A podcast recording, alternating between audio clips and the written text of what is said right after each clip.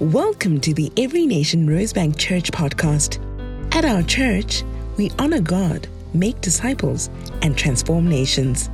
For more information about our church, visit everynationrosebank.org and don't forget to subscribe. Amen. Good evening, everybody. Welcome, welcome. It's so good to see you. Well done for coming to church tonight. Amen. Wasn't that worship amazing? Absolutely. I mean, the team was amazing, but God was incredible. Can we just give the Lord another hand? You are so good, Lord. You are so good. And we are grateful. Well, tonight we're starting a new series. It's called Swimming Upstream. Sounds like a lot of hard work, um, which it is.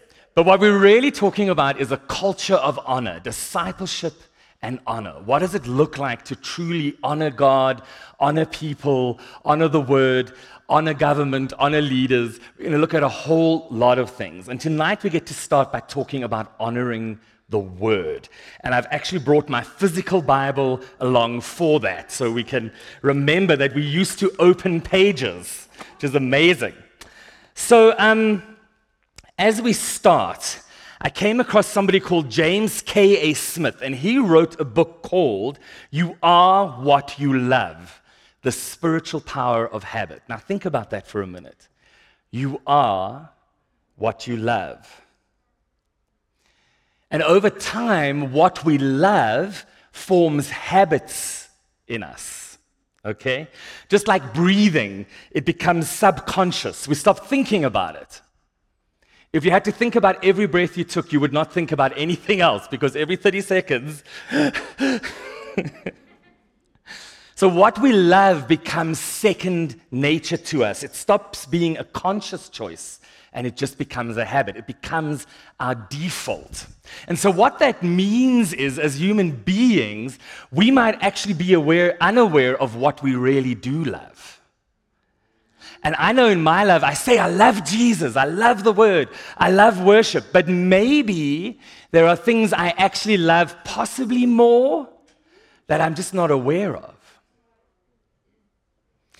And so, as I said, uh, what the things we love become our habit. And here's the thing about habits habits prompt us, habits direct us in certain ways.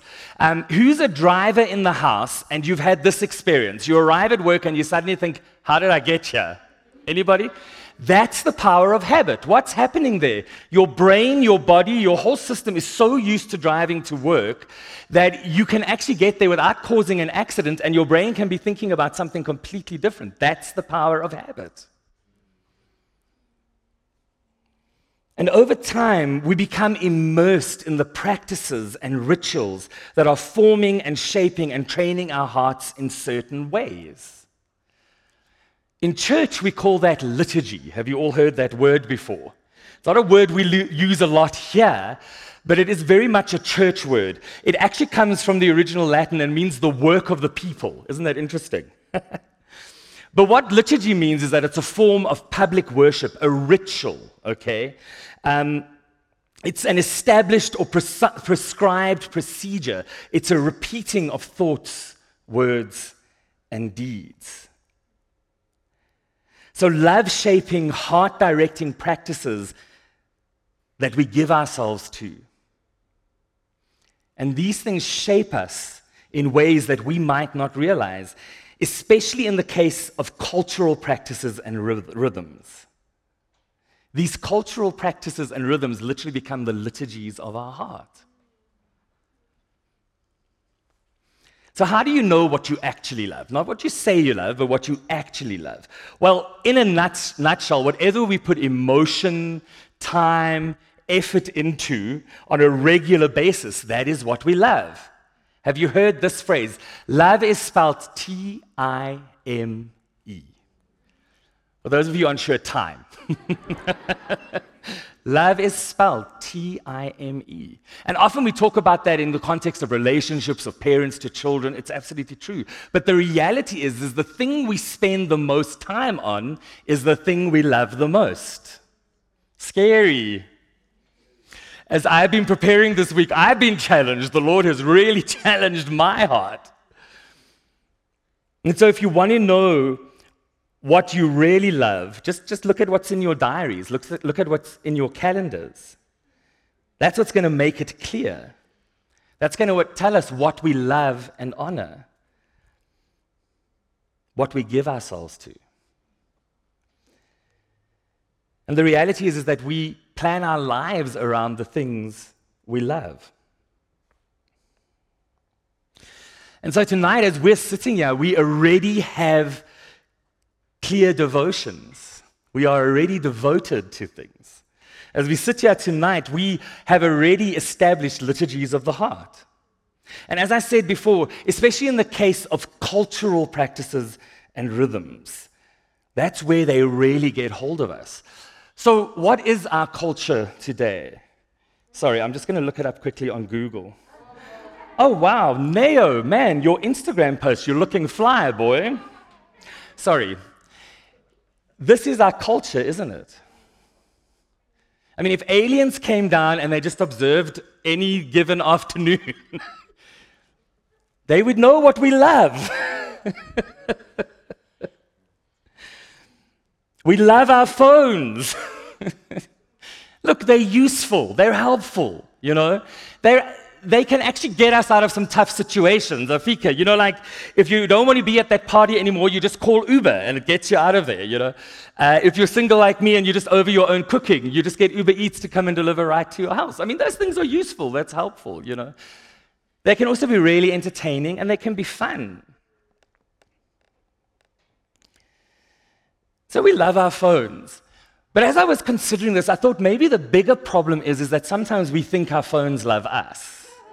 And that's really where it becomes a problem. Because that's where we let our phones create a culture for us. You know, that's when we let our phones via a million socials tell us how we should think, how we should feel, and how we should act. When our phones, or rather our socials, are impacting our worldview, that's when it becomes problematic. Who's a millennial in the room today? Who's a Gen Zer in the room today? Yes, there we go. They're with us, people. they are here. You know, millennials really have brought many gifts to the world. I, I, I sometimes get accused, I think, Zealous, you know, I've been accused from that front row of dragging millennials. Hey, yeah. But actually, I love millennials, and they've brought really great things to the world. And one of the good things that millennials have brought to us is a greater awareness of individual context. Um, the fact that everybody has a story, every culture has a story, every space has a unique story. And if we want to build a better future, we have to pay attention to those stories. We have to hear and listen to those stories. We've got to tell those stories. It's a beautiful thing, it's a good thing. And we need to practice that and we need to do that better. But like everything that's good, it can also have a downside. And one of the downsides of this focus on the individual context of stories is a little phrase that we hear a lot my truth.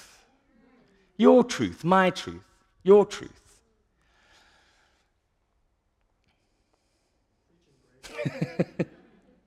now, here's the problem with this because what we're seeing in the world today is that when my truth contradicts with your truth, I decide to just cancel you. What have I done? I'm not listening to you anymore. And all that's happened is you've disagreed. We live in a culture where people don't know how to love each other and disagree. For centuries, the human race managed that.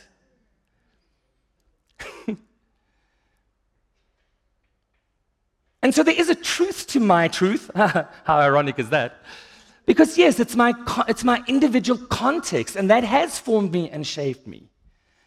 But my truth is not all truth. And if my, if my truth is not based on observable truth, absolute truth, it doesn't matter what I believe, things are going to go bad. There is objective truth out there, people. Right now, the only reason we're not flying off our chairs and slashing into the ceiling is because of something called. There we go. It's objective. We can fly, we can think and desire to fly as much as we want to without a plane or wings. But the second you launch off that roof, gravity is going to hurt you. And you're going to realize it exists. Winter is coming. Sorry to quote Game of Thrones. It's coming. It doesn't matter whether you enjoy winter or not. Doesn't matter if you would rather really not have winter. You're going to wake up at one point, and if you don't put your jersey on, you're going to feel really, really cold. And so we have to live in a space where we, we actually pay attention to objective truth. As Christians, we believe in absolute truth. That is quite a big claim. But it is what we believe in. We believe that God created the universe. That's absolute truth. We believe that He sent His Son, Jesus Christ, to die on a cross, to live the life we should have lived, to die the death we should have died, to make a way to the Father. That is absolute truth. And ultimately, when something is absolute, everything else has to be tempered by it. Everything else has to be affected by it. Everything else revolves around the absolute truth. And whatever in my truth contradicts absolute truth, I really have to pay attention to.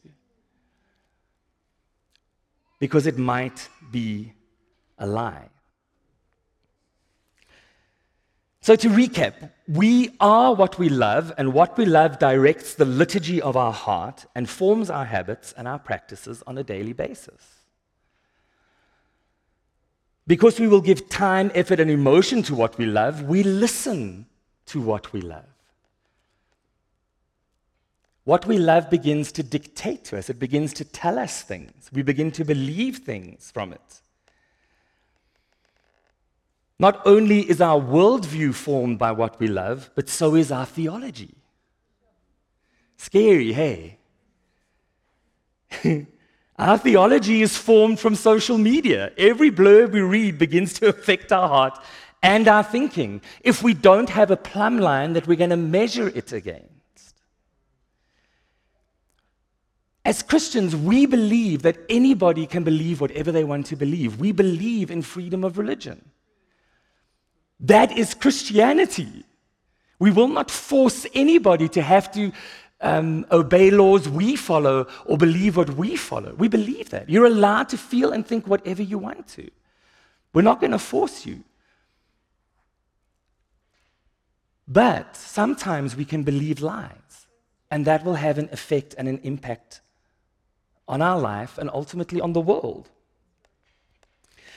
So tonight, I want to kind of make an argument about why God should be the thing we love, about why the Word of God should be something we love, that He should be the thing we spend our most time on, that this should be something we spend at least more time than Instagram on.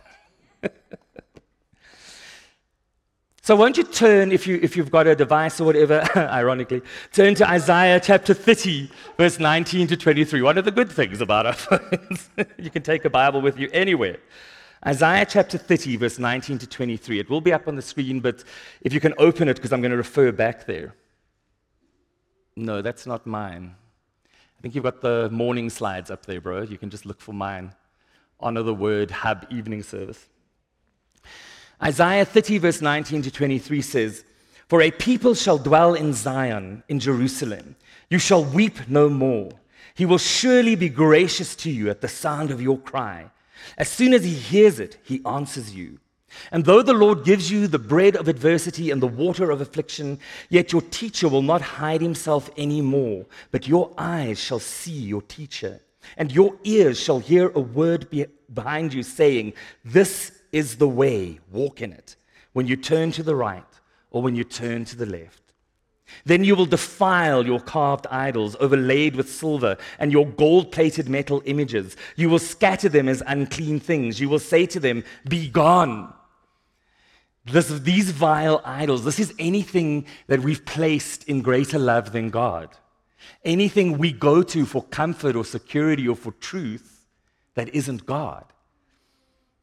The very first commandment you shall have no other gods besides me. And then finishing in verse 23. And he will give rain for the seed with which you sow the ground, and bread, the produce of the ground, which will be rich and plenteous. In that day, your livestock will gaze in large pastures. So, just from this verse, I can see three reasons why we should love God first. I'm going to give them to you quickly and then we'll unpack them a bit more. Firstly, He answers us with grace and mercy and love when we cry out to Him in our time of need. Does Instagram or Facebook do that? In fact, when we're going through troubles and we try to put up our best life on Instagram, it's brutal.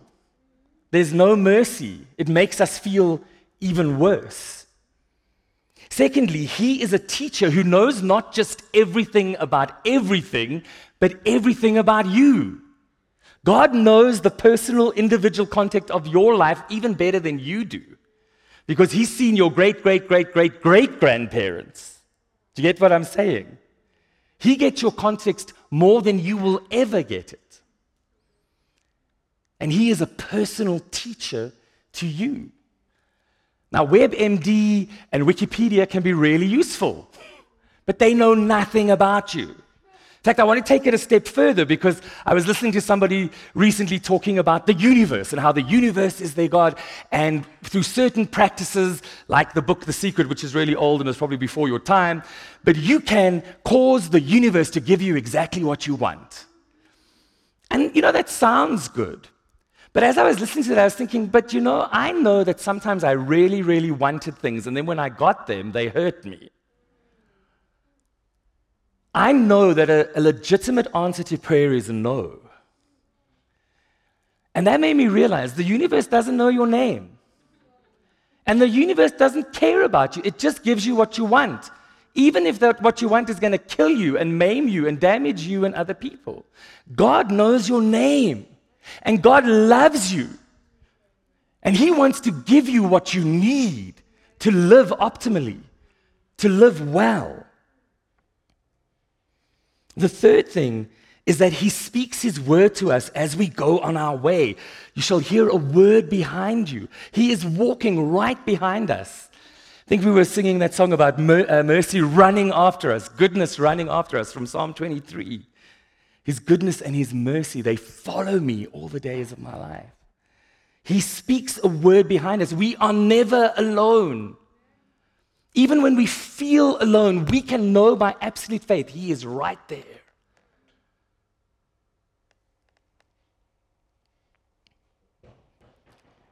I thought that I had read an article recently that spoke about spending too much time on social media can actually make us feel more lonely. And I found this. It's from a University of Pennsylvania study published in the December 2018 issue of the Journal of Social and Clinical Psychology. I've been learning how to cite things in my theological course. I'm telling you, this is on the net. You can go look for it. You will read exactly what I'm saying to you. Working with 143 undergraduates, researchers found that students who limited their use of Facebook, Instagram, and Snapchat to 30 minutes a day for three weeks had significant reductions in loneliness and depression as compared to a control group that made no changes to their social media diet. And one of the factors that affects this thing about loneliness and depression is about comparing yourself to other people. I, I wanted to make a joke when I was talking about Neo looking fly on Instagram. I wanted to say, but you're looking a bit slimmer than you do in life. Um, Zealous is the only person who has to find a filter that makes him look a little bulkier, you know? Um, because I was shocked. I was looking. sorry, Zealous, I'm dragging. I'm so sorry, so sorry. Um, I, I was looking for something that could turn photos into short videos, okay? And obviously, I just I came across an Instagram filter thing, and it was great, and it, it, did what I wanted. But I was shocked. I'd never even thought about this. 80% of the, of the app is how to shave your chin down and lighten your skin. And I was like, what? I mean, when I next went onto Instagram, I was like, go. I mean, how are you going to rock up for your Instagram, for your online date? He's not even going to know who you are. I was really surprised. But this is what we do in our world. And that's why there's loneliness and depression, because we present something to the world. Everybody's presenting their best life. Nobody's going on Instagram and say, Today I woke up and I hated myself so much, I ate all the chocolate in the cupboard. Then I went and bought more and ate all of that. And now my doctor's telling me I really need to stop. Nobody posts that. But that's the reality of everybody's life. No matter how good somebody looks, not everything is ever going to be perfect. And we have tendencies as human beings to compare ourselves, and it's the worst thing we can do.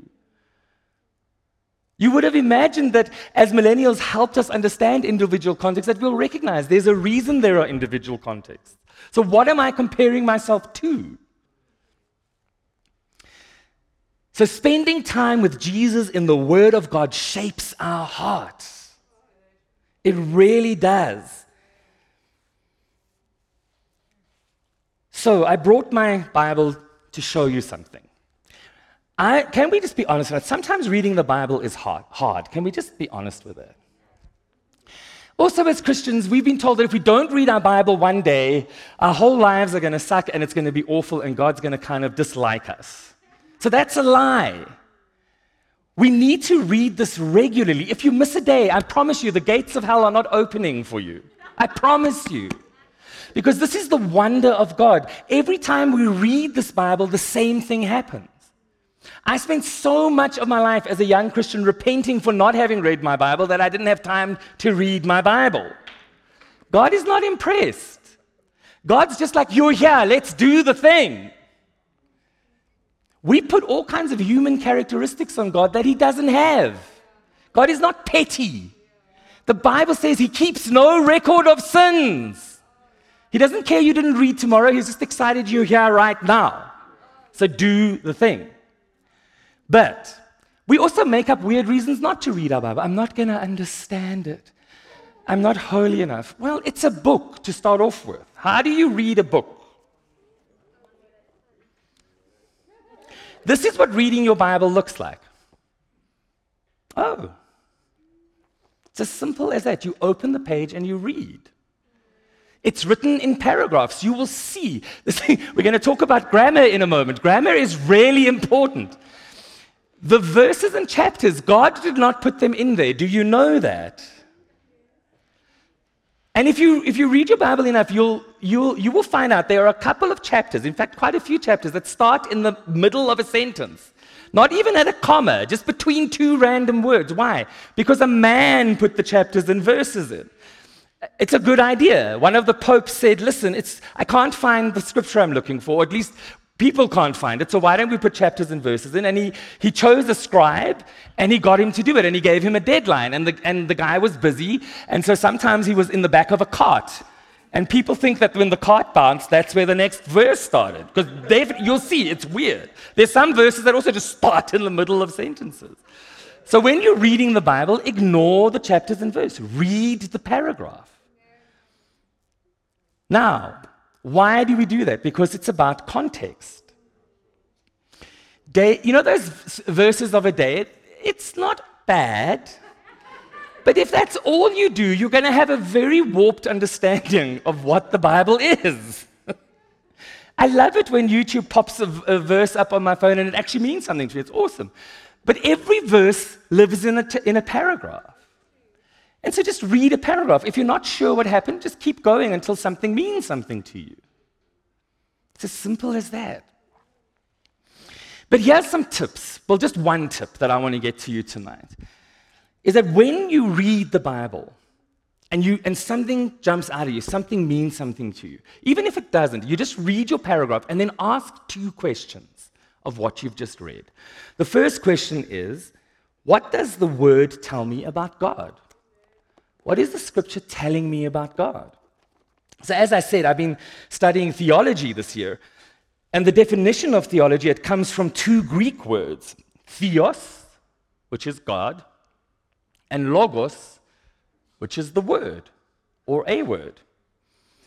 ology in, in modern English has come to mean the study of, but it comes from the root logos. So biology is the study of life, living things. Psychology, the study of the human psyche.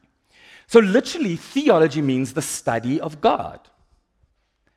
However, unlike biology, we, we can't get um, Sir, what was that dude's name? It's gone out of my head. Attenborough, what was his name? David Attenborough, whatever it was. Don't know if maybe before your time. But if you've ever watched a life, uh, uh, um, a wildlife documentary, you know what I'm talking about. We can't get somebody to go with the camera crew and go, here we are in the very habitat of heaven. Um, we can't do that because we can't study God directly. So, what is theology actually? It's a word about God. Theos, logos a word about God. Well, what is the word? This is the divine revelation of God. How do we study God? Through the word of God. Are you getting why reading your Bible matters? It doesn't just matter, it is vitally important. If you are a Christian and you're not reading your Bible, how do you know God? James Merritt says that the primary purpose of reading the Bible is not to know the Bible, but to know God. Biblical literacy is great. You know, knowing who Moses' mother was. Does anybody know who Moses' mother was? Anybody in the room? Your moment to show off. Jochebed. Some of you knew that. That's great, but it's really not going to lead you to deeper salvation. And so I want to say that when I've learned that when I read the Bible, I read it for relationship, I read it for intimacy, I read it for companionship, because Jesus is in these pages. The second question you ask the text is what is God saying to me from the Word? Now, can we be honest? We love reading the Bible when we're in trouble. And we just want to find the promise and we just want to find the comfort. It's there. It is so full of both of those things. But D.L. Moody, Dwight L. Moody says this the Bible was not given for our information, but for our transformation. And so let's find the comfort, let's find the promise, absolutely. But let's also find where the Bible challenges our thinking where the Bible challenges our attitude, where it challenges our belief system, where it makes us aware of what God wants from us. What needs to change in my thinking, in my feeling, in my behavior to align with the will of God? The Bible knows you.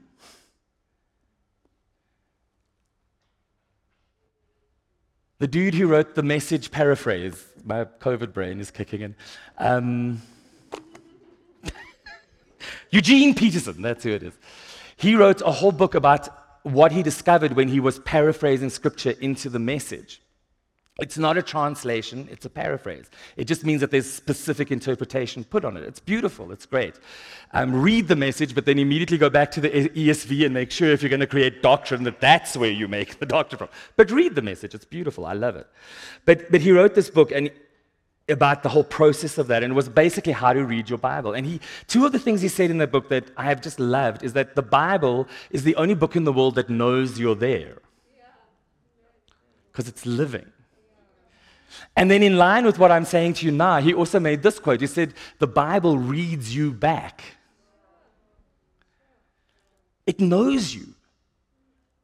And so, if you want to know yourself, if you want to understand purpose and destiny, if you want to understand what is required of you, read the Bible. So, going back to our text, let's, let's unpack those three reasons that we should make God the primary love of our lives, that we should honor His word. He answers from verse 19. Says, At the sound of your cry, as soon as he hears it, he answers you. So, as I've said, the point of Christianity, the point of divine revelation, the point of God giving us the Word of God is relationship. Every single thing God has done from the creation of the, of the universe is about relationship. Everything God has done. And the point is that we come to Him so that He can speak to us And then he will comfort us and he will heal us and he will know us and he will let us know him. And here's the question we have to ask Do we just want what he has or do we want him? Do we just want what he does or do we want him? See, we cannot hear him without being with him. That's what Isaiah says. says he will show us graciousness by doing what? The second we cry out, he answers. But sometimes we want an answer, but he tells us truth. And so sometimes we don't want to hear him. We just want him to fix it. But he wants relationship. We just want stuff. We just want to feel better. That's our humanity. It's, it's who we are. It's okay. We've got to push through that. John chapter 1, verse 1 says, In the beginning was the Word. That's the Logos again, the Word. And the Word was with God, and the Word was God. Verse 14 says, And the Word became flesh and dwelt among us. Bill Johnson says that Jesus is the Word in print. The Bible is Jesus in print. It's living. He is the living Word. We cannot separate his voice from his presence. When he speaks, he is. Hearing his voice means that we are standing in his presence. And I think this is why it's so unnerving for us because I don't know, in our, in our modern Christian culture, we've done this weird thing where, like, the presence is this weird mystical experience. That's just nonsense. In the old Hebrew, in the New Testament as well, the Hebrew word for presence is ponim. It literally just means the face of God. If you know any Jewish people, especially uh, Jewish grannies and their grandchildren, you'll see them grabbing their little grandkids by the cheeks and they'll go, What a precious punim. it's the modern Hebrew word. It just means what a precious face, what a cute little face. So the presence is standing before God's face. But here's the problem with that because when we stand before his face, he looks at us, he sees us. Even more scary for us is we see us. And so we cannot separate his voice from his presence.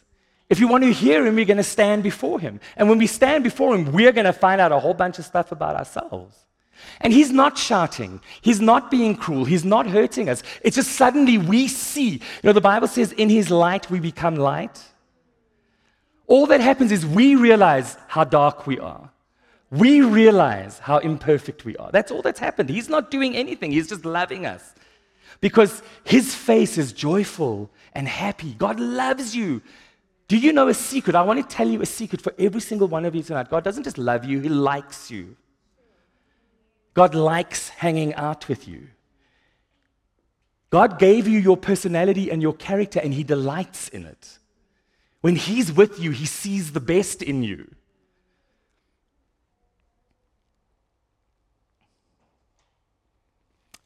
He will surely be gracious to you at the sound of your cry. As soon as he hears it, he answers you. Sometimes we can't feel that. Sometimes we don't sense it. Sometimes we feel like we're crying out and he's not answering. But when you are in the middle of difficulty and trouble and hoping for a breakthrough, and there is a delay in answers, and there is the anguish of your own heart, Isaiah said it's the bread of adversity and the water of affliction. When you have been believing, you have been confessing, you have been speaking scriptures, you've been doing every single thing you know to do, and it feels like there's no answer. Well, here's what you do you don't quit. Okay, why? Because the break, greatest breakthroughs so often come when you take one more step. Well, what is that? Meet Him in His Word. See, we pray and we pray and we pray, but sometimes we just need to open the Bible and listen to God. Sometimes we just need to open the Bible and let Him convict our heart. Sometimes we need to open the Bible and declare His word until His presence comes and His face is upon us. He will hear us and he will answer. The second thing is your teacher will not hide. A teacher's job is to show us how to think about something, how to do something, and then to help us how to figure out how to apply it. So that when we are faced with a situation or a circumstance that needs that particular knowledge, we can think and feel and act appropriately in that situation. In my studies, I've realized that if I can't apply it, I didn't learn it. It's as simple as that. I might know it, but if I can't take it and make it practical and figure out how it's going to fit into my life, I haven't learned it. Am I right, Demi? That's what teachers do. And what the scripture is telling us is that we will see our teacher, he will not hide from us. This is what Jesus speaks. And so when, when the Lord speaks to you through his written word, it might not change your circumstances, but it will change you. Coming back to the first point I was making, when the answer is delayed, we get into the Word of God. Why? Because whatever, whether the situation changes or not, you're going to change. That's what he teaches us. That's what he does. He teaches us how to apply the truth we know to this situation. And sometimes applied truth means forgiving. Sometimes applied truth means letting go of control. Sometimes applied truth means it's okay, I don't have to be right. It's hard, it's very hard. Remember what, what, I, what D.L. Moody said we read the Bible to be transformed in our thinking, our feeling, and our acting. You know, we ask God for a lot of things. We want to do great things for God. We want to go out, and God wants to give us that.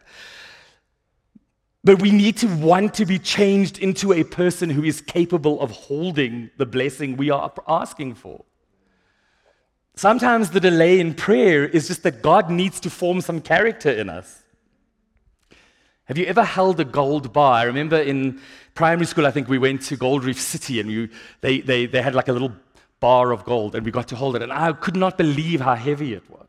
Well, God wants to put gold inside of you. But if we can't carry that gold, it's going to crush us.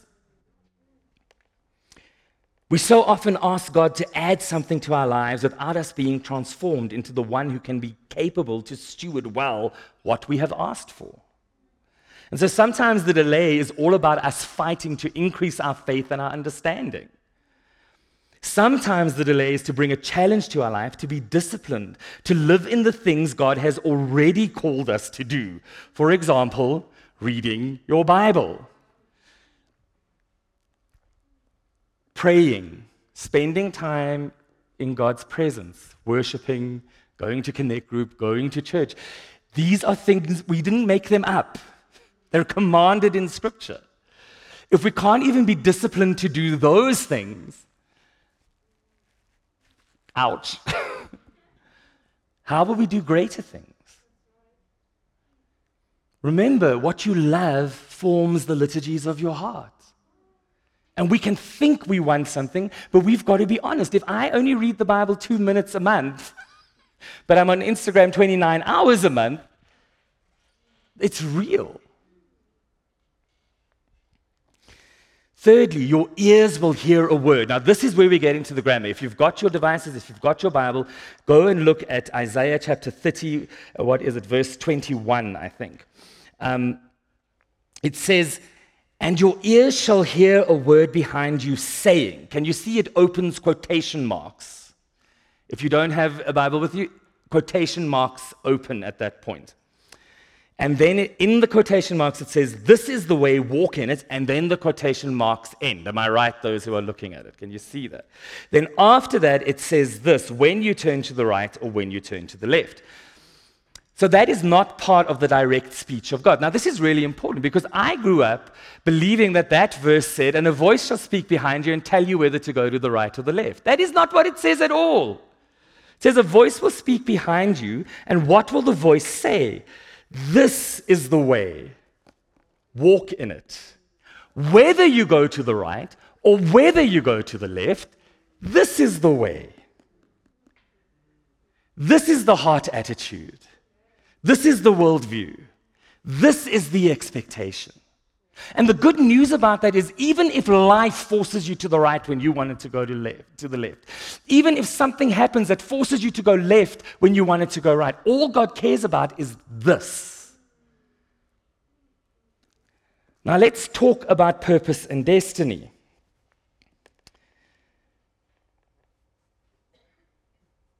Because I'm going to be honest, one of the most frustrating things about my relationship of, eh, with God is that He doesn't just tell me what to do. Can anybody in the room relate? Am I the only sinner here tonight? It frustrates us. All I want is your will. Tell me the choice you want me to make. I'll do it. I want to know his plan for my life. Just show me. And then we hear nothing. Anybody ever had that? Okay. Sometimes when we don't know what to do, we won't hear anything until we make a plan and start moving, and then suddenly he starts directing.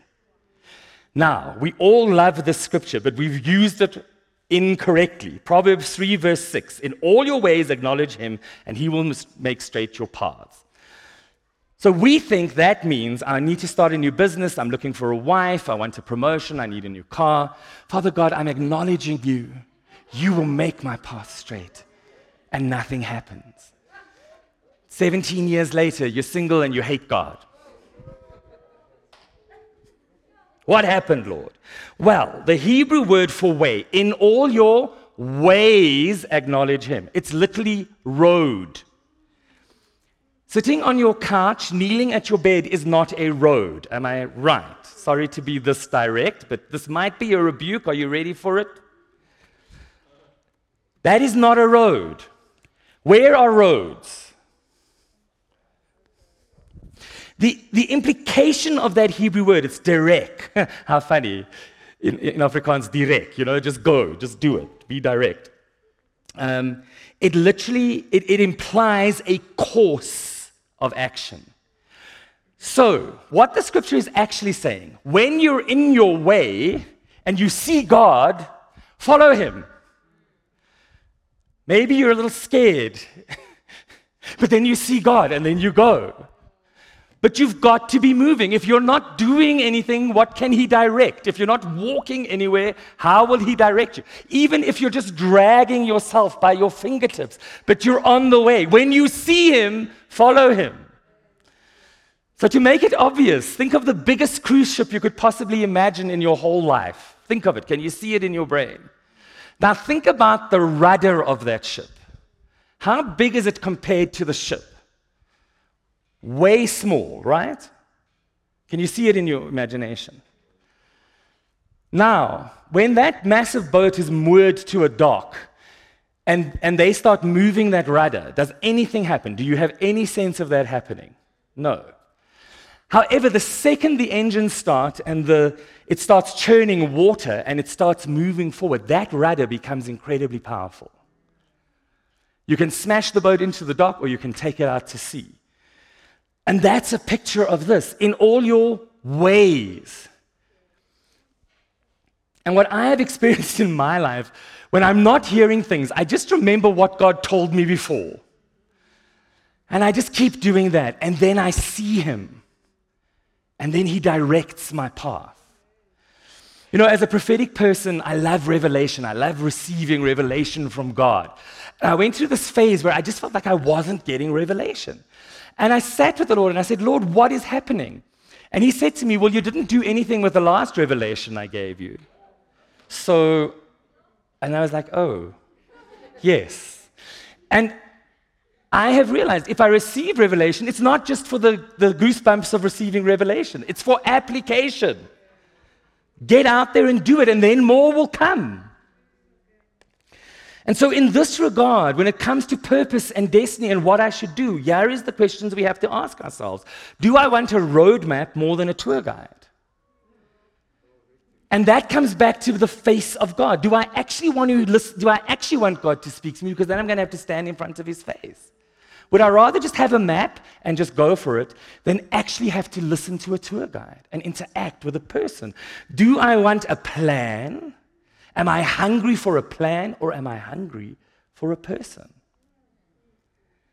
You see, God wants all of us to act as sons who are trained to think and feel as He does. That only comes through relationship. It makes us nervous. Because he wants to change us. And because of that, he invites us into his word because it will transform us. This will change us if we heed it, if we listen to it. And then just to end, Isaiah 30 23, I mean, just incredible. And he will give rain for the seed with which you sow the ground, and bread, the produce of the ground, which will be rich and plenteous in that day. Your livestock will graze in large pastures. God is the one who gives the rain, He will give the rain. This is the seed we plant in the ground of our hearts. And that is our responsibility. If we will not plant seed when the rain comes, what will grow? If we read, study, meditate on the Word of God, if we prove through time, thought, and effort that the Word of God is something we love and trust, if we let the liturgies of our heart be formed first, foremost by our honor of God and our honor of His Word, if we plant what we hear from God as seed in our hearts, then we will be like those that Jesus spoke of in the parable of the sower, Mark 4, verse 20. But those that were sown on the good soil are the ones who hear the word and accept it and bear fruit thirtyfold and sixtyfold and a hundredfold. Will we give God seed to water that he can increase thirtyfold, sixtyfold, a hundredfold? So I want to end a little bit differently tonight. I, I want all of you just to think about your favorite scripture verse. And this is a, an activation, so we're not going to look at the whole paragraph. Maybe there's just one or two scriptures, no more than that. Maybe you, you actually have one or two scriptures that have really been speaking to you, blessing you over the recently, whichever one of those is. If you can't remember where that verse is, use your Google. I do it all the time, and find that verse and read it. and then I want you just to ask those two questions of that text. What is this telling me about God? What is it telling me about myself. I'm going to give you three minutes to do that. Zealous is going to come up. He's going to time you in a moment. And then it's this weird COVID season, so why don't we connect a little bit? And as soon as Zealous tells you your time's up, just get into groups of three. Keep socially distanced. You can move all around the room, even into the foyer. And take a moment and share, answer those questions with each other. Share your scripture and say, This is what I think it tells me about God. This is what I think it tells me about us. Does that make sense to you? So, Lord, as we remember our favorite scriptures, as we ask those questions tonight, I thank you that you are going to be a voice behind us telling us this is the way. Remind us, God, that when we cry out, you answer us. God, your promise is that we will see our teacher, that he will not be hidden. May that happen tonight, Lord. And bless us. God, wherever we have made other things our love, Lord God. Would you just challenge that in our hearts? And would you show us how we can move our affections and direct our affections back to you and back to your word? In Jesus' name, amen.